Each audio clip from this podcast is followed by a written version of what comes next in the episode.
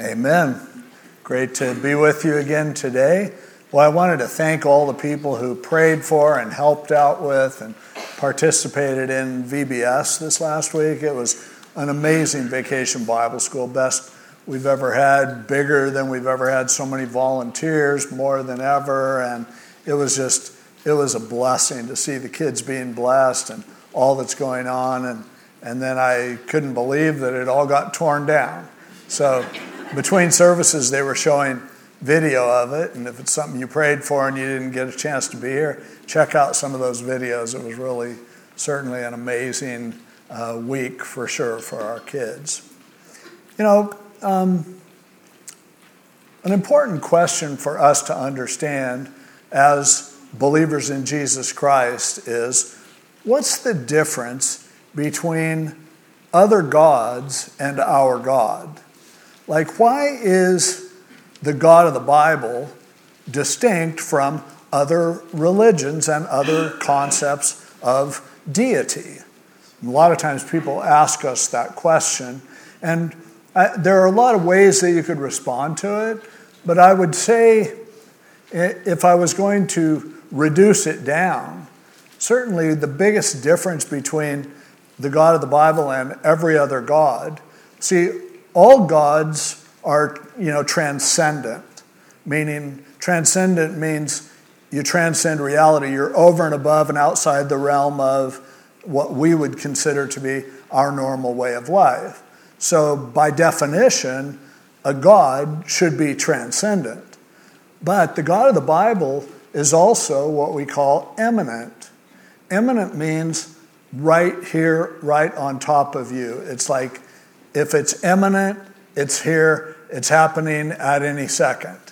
And so the, the, the difficulty of understanding a God who is both transcendent and eminent is obvious. How can you be other as a God would be, but at the same time be so close? But that's the God of the Bible, and there isn't any other God who is that way. And as a result, our God, the God of the Bible, the kinds of the ways that he communicates. Like, for instance, he created the world in Genesis 1. In the beginning, God created the heavens and the earth. Wow. But then he makes a person and he physically breathes into him the breath of life. Such intimacy.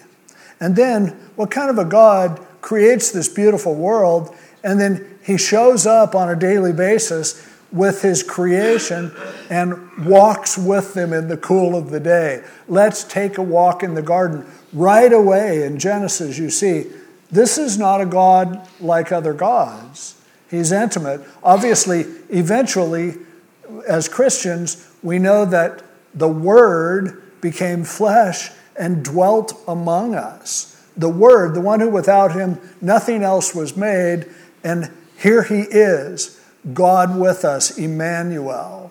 And so, but it's also the, this transcendence and eminence is also seen in the kind of people that God chooses to reveal himself through that stand out as uniquely different from those in every other religion. It seems like God deliberately chooses people to represent him who are flawed who are unimpressive, who aren't the people that we would have chosen. He loves choosing the simple things of the world to confound the wise, and it shows up in his representatives. Last Sunday, Justin shared with us from uh, Hebrews chapter 11 about Moses. Here's Moses, one of the greatest leaders in all of history for Yahweh, for the God of the Bible. He's a guy, first of all, he's like really old. Before he does anything meaningful, he's 80. And he's been a shepherd for the last 40 years. And he's married to a pagan. And he's, he talks funny. And he has no desire at all to be anyone. And he's arguing with God constantly. That's the guy you choose to lead your people? Yes because there's something very real and something very eminent about using someone like him. Then in the Old Testament, you have David, oh, he's the man after God's heart. David, the guy who, as a kid, they didn't even want him to participate in family stuff. He was that redheaded kid that was taking care of the sheep. And then as he grew up and he became king, wasn't much better. He was a horrible father. He was a, a horrible husband. Like in so many ways, he was a failure. And what you see from reading his stuff, the guy was chronically depressed. Who would pick a chronically depressed person to represent God? That doesn't make sense, except that, wow, that's real. That's unusual. That's not a guy who would promote himself. That's not shtick. Nobody would have made that up. In fact, if you read through the Old Testament, almost every representative of God was depressed. And if you have a problem with that, Jesus is described as a man of sorrows and acquainted with grief. Ultimately, when he gets to Jesus as the ultimate expression of this transcendent, eminent God, that shocks you as well. He's born in a way that people were suspicious, like nobody knows who his dad is. And he was a guy who lived in a podunk town and he, he surrounded himself with, I mean, his disciples were like some fishermen, one IRS guy, um, a, a, zealot. Uh, it's like this assortment of losers that this is it. And the more Jesus talked, the less people followed him. Because it's like, okay, we liked when he was feeding everybody, but now he's said, You got to eat my body and drink my blood. I'm out of here. God revealed himself in his son in that way. That's typical of the people that God uses. Why? Because he wants you to realize this is real. This is not a show. Now, every other foreign god, their leaders were royalty, their leaders were hype. Their leaders were the best and the brightest and acted like they were otherworldly, and they were surrounded by wealth and success and you know by you know lackeys who would surround them and do all their will. That's the way gods who are only transcendent that's the way they're represented. God's so big i want you to see i'm big too and i represent him the god of the bible isn't that way at all you when you look at the disciples, the people that he used, again, like look at Paul, who wrote half the old, half the New Testament. 14 books of the New Testament Paul wrote, and he was a guy who people didn't like him. The, there are people who mention in history and extra biblical history that he was a very funny looking guy, that he had a big nose and he was kind of ugly. Like, really? You're going to use that kind of a guy? We would never put that guy on TV unless it was, you know, to laugh at him. As far as that goes, Isaiah, talking about Jesus, said that, you know, he wasn't that good looking. He, now, I know that's a shock to you because when we see a movie about Jesus, he's like the best looking guy in the room. But as Gayle Erwin always says, why did they have to have Judas come and show him which one was Jesus? Because he just looks like a regular guy. But again, Isaiah 53, he goes, Who would have ever believed it? He came up before him as a root out of the dry ground. He had no form or comeliness, and when we see him, there's no beauty that we should desire him. He was despised and rejected of men. So, all along, that's the way it is. All along, every other religion emphasizes the transcendence and elevates people who look like transcendence, promote the best and the brightest and the greatest type to say, look at really cool people follow our religion. That's a huge difference because the message that God wants to communicate is precisely the opposite of that. Now, we'll see it today as we look in Revelation chapter 2. We're going through the letters that Jesus wrote to these seven churches in Turkey. And before this, the first three were large, prominent cities Ephesus, Smyrna, as then you come to um, Pergamos. It's like these are prominent places. Now, the next one is a city called Thyatira. And it was the smallest of all these seven cities and really hasn't made a big dent in history at all. Thyatira was a crossroads. It was about 50 miles inland from Pergamos, and it was really on a, just a, it was in a valley, and everyone went through there, but nobody went there. Nobody's like, okay, let's go to Thyatira. They're like, I'm going to go to Thyatira on my way to Pergamos. It's kind of like Fresno, you know? It's, you don't actually go to Fresno, you go through Fresno. You might stop at the McDonald's before you drive up into the Sierras. But so Thyatira was a working class town. It was actually the biggest industrialized for that era because all of the trades were there. Um, remember reading about Lydia in Philippi, who was a seller of purple, which was their big flashy fashion statement at the time. Paul and Silas met her in Philippi and she was converted to Christ, but it says that she was from Thyatira. We know from archaeology that the city of Thyatira had all these basically legal, these unions, industrial unions, where there was a leather workers guild, there was a seller of purples guild, there were other furniture guilds.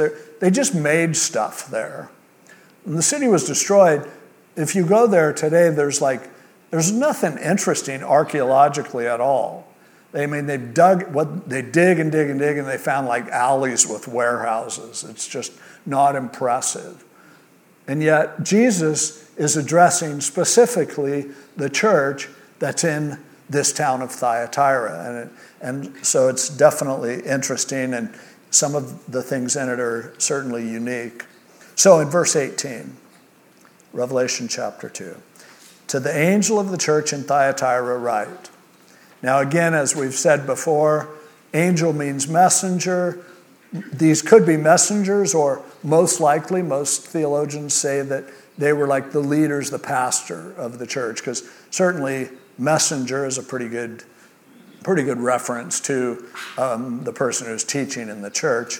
So, to that person, these things says the Son of God, who has eyes like a flame of fire and his feet like fine brass. He sees and he kicks. you know, it's like his eyes can burn right through you. He's, let, he's taking part of this description from Revelation chapter 1, this vision of the glorified Jesus. But he's saying, I want you to understand. I know what's going on. I see what's going on. I see beneath the surface of everything that's going on, and I'm stepping in with brass on my feet. I'm dealing with this.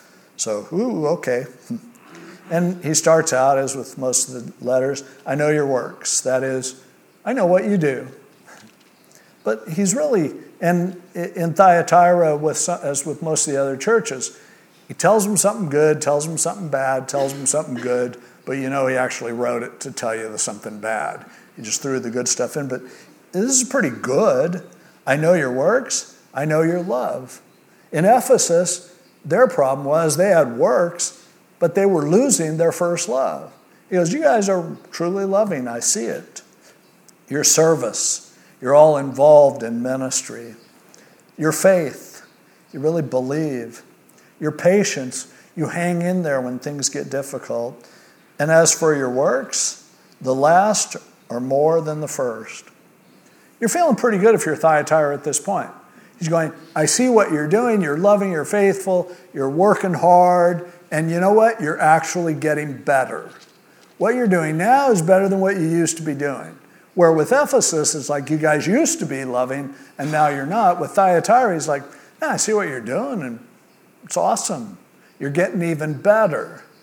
However, and this was awkward, I'm sure, for them, I have a few things against you. And the few things are really one thing. Um, because you allow that woman, Jezebel, who calls herself a prophetess, to teach and seduce my servants to commit sexual immorality and eat things sacrificed to idols. The Greek word there for woman, gune, is a word that also is translated wife. Most of the ancient um, translations of this passage rendered it your wife.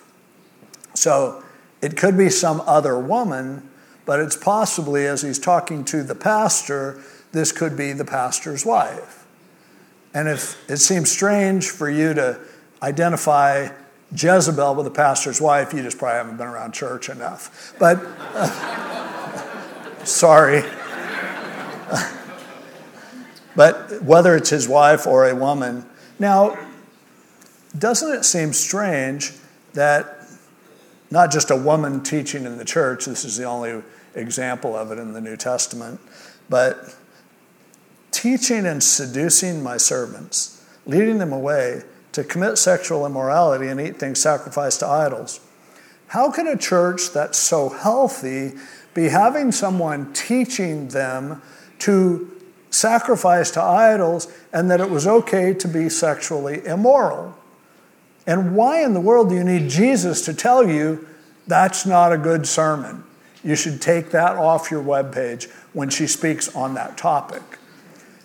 Well, it's highly unlikely that a woman was in a church that's this solid in, there in Thyatira who's literally telling people that you can go commit fornication and it's fine, and that certainly you are able to worship idols.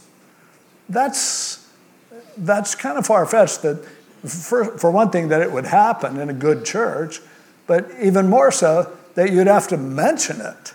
That You'd have to go, by the way, there's just this one thing. Now, these terms are used often in Scripture to speak metaphorically. Quite often, when even uh, the word fornication, porneia, it's a word that at its root means to sell. So you would use this term to refer, in a sense, he's saying, she's leading you to sell out is probably closer to maybe what he was really sharing. And the idea of idolatry, there are a lot of different kinds of idolatry. Idolatry always, it is not about the particular idols. People aren't, people don't worship little stone things. People worship these transcendent concepts of deity that are represented by graven images. They're, those idols are made in the image of the Creator in the same way that we are made in the image of God.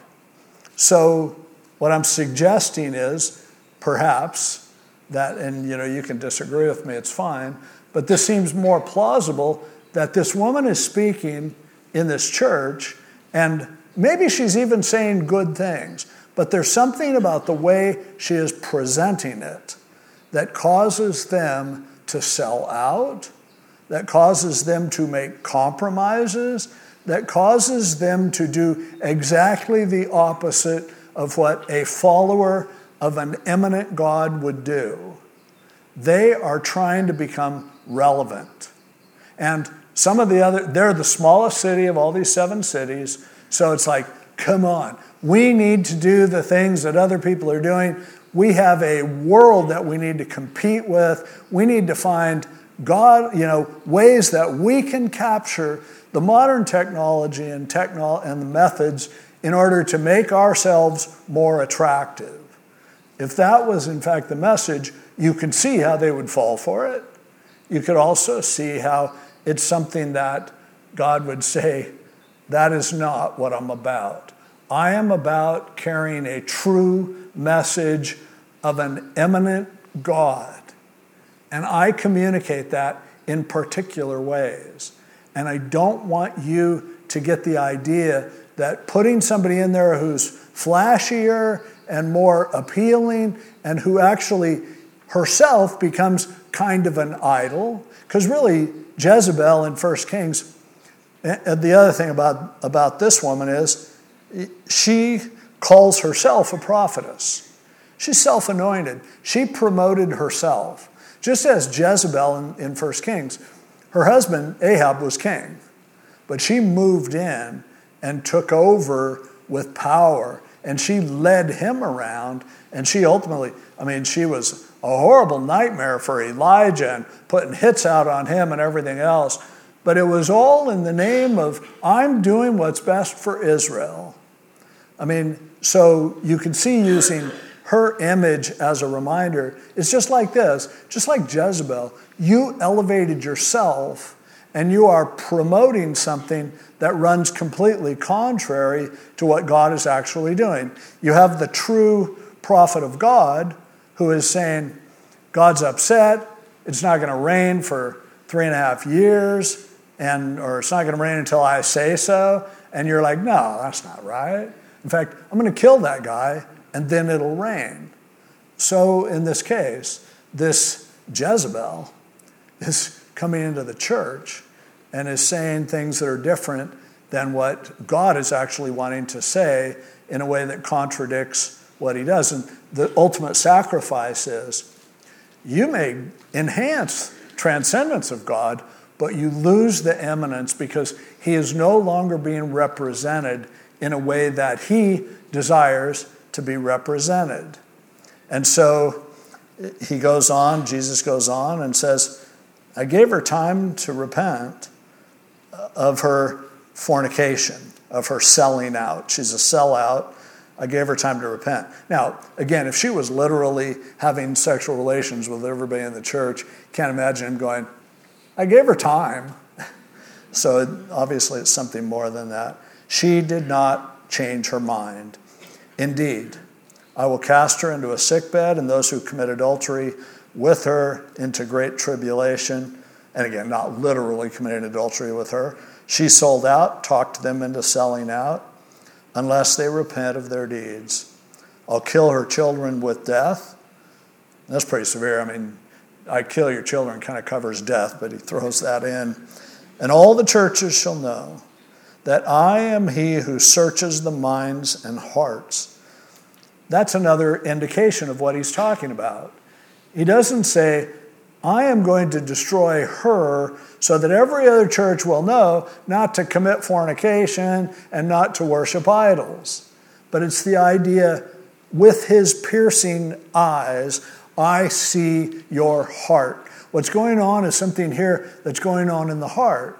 And he says, I'm going to destroy it because I see what's happening underneath the surface. I see what's happening behind your, um, your good talk and your celebrity. And, but he says, I, I search it, I'll give to each one according to your works. Now, to you I say, most of you, and to the rest in Thyatira, as many as do not have this doctrine, not this immoral practice, as many as don't fall into this teaching, who have not known the depths of Satan. The depths of Satan. What a, what a phrase how would you describe the depth of Satan? Like, Satan at his core is what? Well, I would suggest to you that, you know, when you read the Bible, you find out that the depths of Satan is the pride that made the devil the devil, as C.S. Lewis says. Lewis calls pride the mother of all sins because pride is what made the devil the devil. Every other sin is minor, and every other sin happens because it started with the depths of Satan. That's why Jesus could talk to the Pharisees and say, You are of your father, the devil. You're following his pattern. He wasn't saying that, you know, they got possessed at a rock concert. He's saying that pride that's the most evil, destructive force in the universe is what's making you who you are. And so he says, don't, don't do that. Don't fall into that Hold fast what you have until I come. And he who overcomes and keeps my works until the end, to him I will give power over the nations. And then quoting Psalm 2 He shall rule them with a rod of iron, they shall be dashed to pieces like the potter's vessel. He goes, I get that you want to be a big shot. I get that there's something inside of you that wants attention, that wants more, that wants to be a winner. But he's going, Your day will come.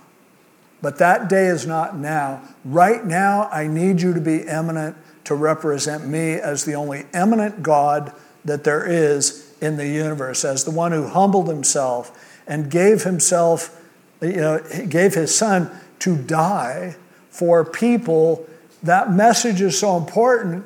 Don't worry, you don't need to be a celebrity. Someday you'll be a great celebrity for all times. You'll sit on the throne. You'll rule and reign with Christ. But right now, that's not what you're supposed to do. That will counter, go counter to everything that I want to do. Hold fast. I also have received from my Father, and I will give him the morning star. He who has an ear, let him hear what the Spirit says to the churches.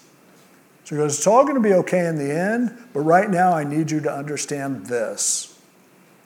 So, what do we make of this? How do we make sense of this? I mean, I, I think that we would be delusional to think that this temptation that was happening in Thyatira is not something that we still wrestle with. Because within each of us is a desire to see something big and flashy. And, and in fact, we would love to see people drawn to Jesus as effectively as possible. But we can't decide to do it in a way that He didn't do it because the message that we have to preach ultimately is a message of eminence. How do we communicate that as opposed to communicating a message of selling out? Now, we know that there are false prophets everywhere. Jesus told us to be ready for that. And when he was, you know, in the Olivet Discourse, he goes, lots of false prophets are going to come along. And it's interesting that false prophets where they're so predicted in the New Testament, and yet it's almost never when they're described, they aren't described based on their bad doctrine. Because the truth is, we all have bad doctrine. When we get to heaven, we're going to go, How in the world did I think that? Why did I believe that? God isn't threatened or encouraged by people who have good doctrine as opposed to people who have bad doctrine. That's not the most dangerous thing at all. I mean, you saw in Ephesus, like, you're losing your love, so everything else that you're doing doesn't matter.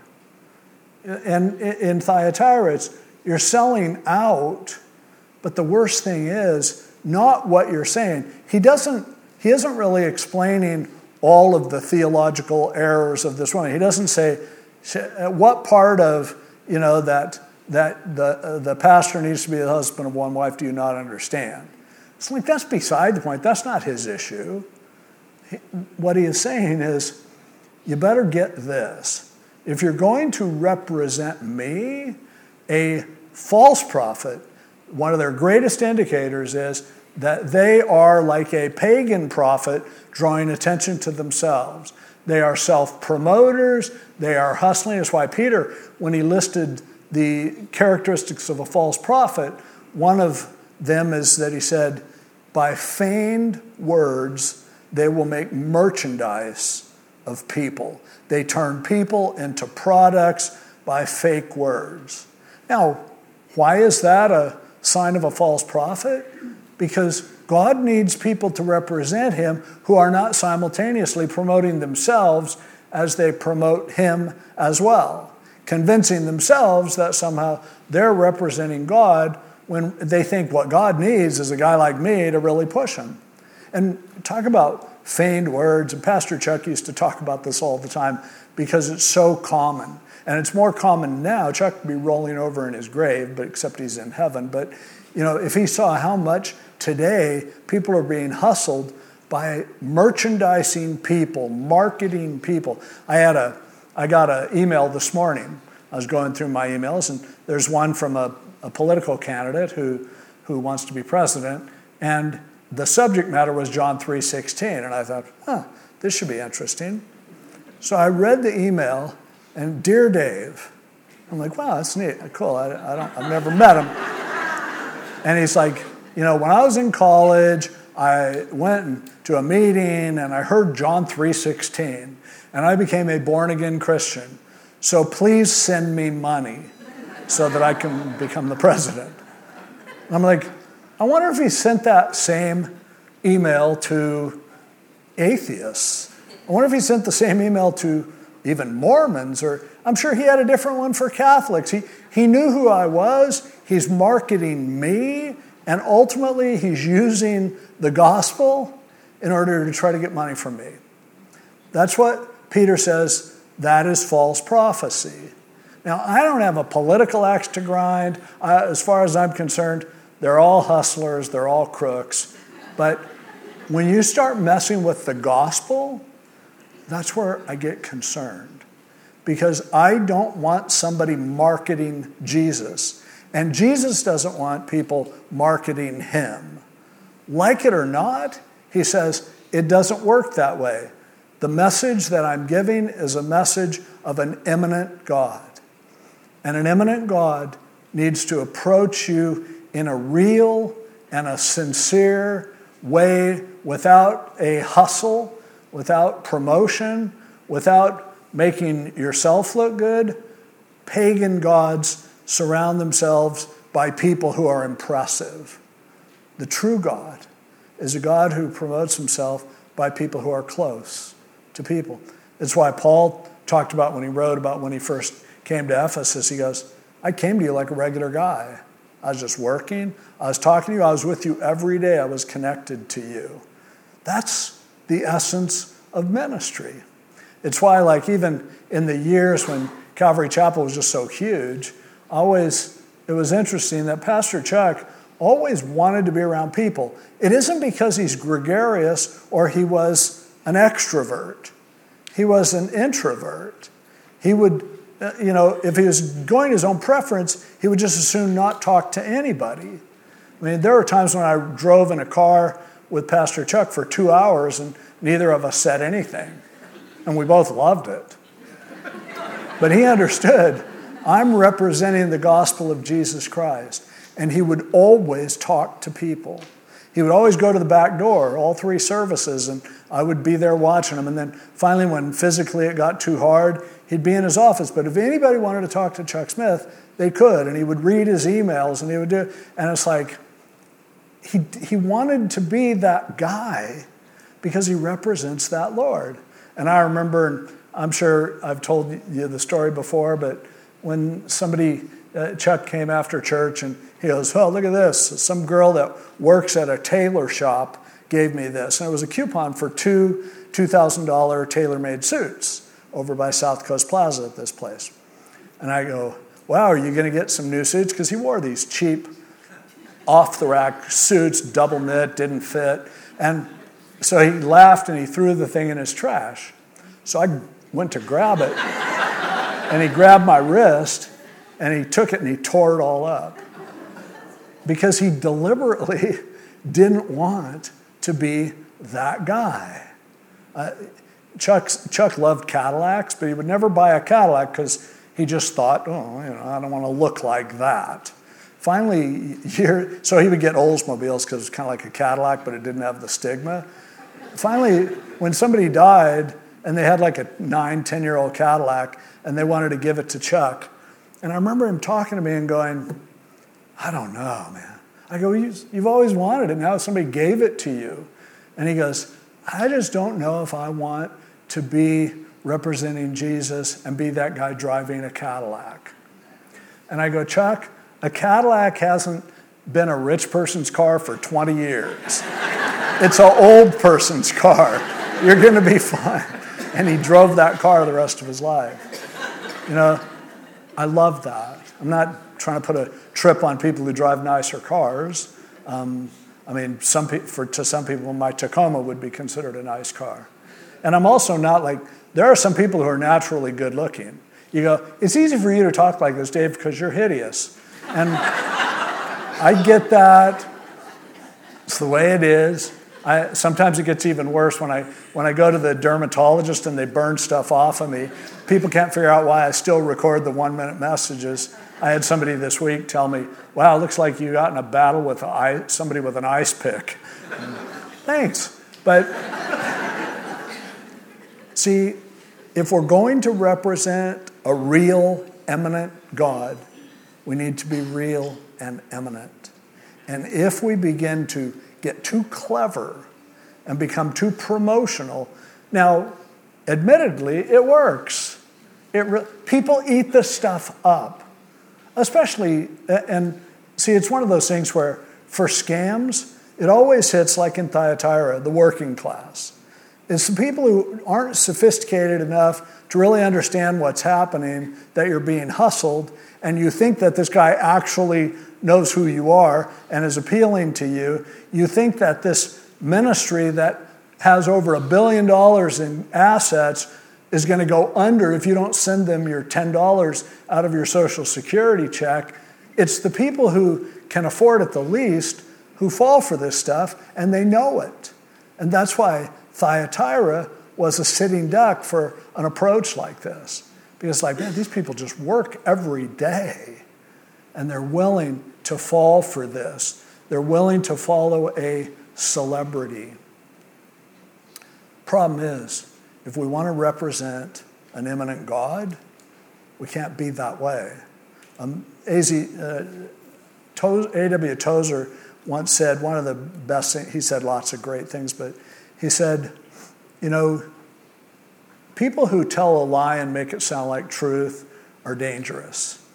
But even more dangerous are people who tell the truth and make it sound like a lie. If you tell the truth, but it sounds like a sales pitch, it sounds like a hustle, it sounds like every other thing out there, that can even do more damage. It's important as we represent Jesus Christ to know we are representing Him for real. We're not, this isn't a hustle, this isn't a game, this isn't pretending. We deliberately should make sure that what we do, that the sense that people get from our ministry, is something that feels like real. Now, as a result, certainly you can get more people by giving away a bunch of free stuff, by putting on a big show, by promoting like crazy and using celebrities to do it. But I suspect that the Jesus who wrote to Thyatira would go, It's not what I want you to do. I don't want you to appeal to people that way. Because what they will see is, wow, God's great, and you're great, and I'm just like a supporter. God wants people to understand that He is with you, that He is in our lives. God has been with you all along, and He is so close to you. He is not closer to me than He is to you. He is not closer to Christian celebrities than He is to you. In fact, Jesus said, I'm with you always. And He said, You're actually better off once the Holy Spirit comes into you. That's all of us once you understand that you don't have to go anywhere or experience anything or buy or sell anything in order for Him to be close, now you're beginning to understand who God really is. And that's why I see here in, in Thyatira, Jesus is going, I see what's happening. And I want you to understand, ultimately, I will deal with it. But if I haven't dealt with it yet, it's because I'm trying to be patient. I'm hoping you'll figure this out. But the truth is, the greatest things that I do are not the things that I do through celebrities. Greatest things that I do are the things I'm doing in your life every day. And it's so important that we come to understand that. And if you're here and you're not even, you know, you've kind of rejected Christianity because it just looked like another scam, looked like just another cult. The truth is, He's been with you all along. He is with you. He loves you. He's somebody who can work in someone as flawed as you are. Oh, is he going to make you famous? Probably not. And you'd be better off if he doesn't. God doesn't make people famous. People make themselves famous. People make other people famous. What God makes us is faithful. He allows us to just do what He has called us to do. And that God loves you. He sent His Son Jesus to die for you so that you would understand wow, it's all about sacrifice. It's all about a God who, yes, He's over the whole universe, and He's right here, right now. That's what Jesus was communicating, I think, to Thyatira. Let's pray. Lord, thank you for your faithfulness. And as much as in our culture, we would think that we just need to do it bigger, better, fancier, and then we could really make you famous. But we look at your example, and it was never, never that way when you healed people, told them not to tell anybody. When a crowd would gather so you would leave. When ultimately you were rejected by almost everyone, and you said, I have done everything that the Father has called me to do. Thank you so much for being faithful, because your faithfulness means that every one of us can fit in what you want to do. God, if there's anyone here today that thinks you're a long ways away, I pray that you would help them to understand your immanence. You're right here, right now, with each of us. And we thank you in Jesus' name. Amen.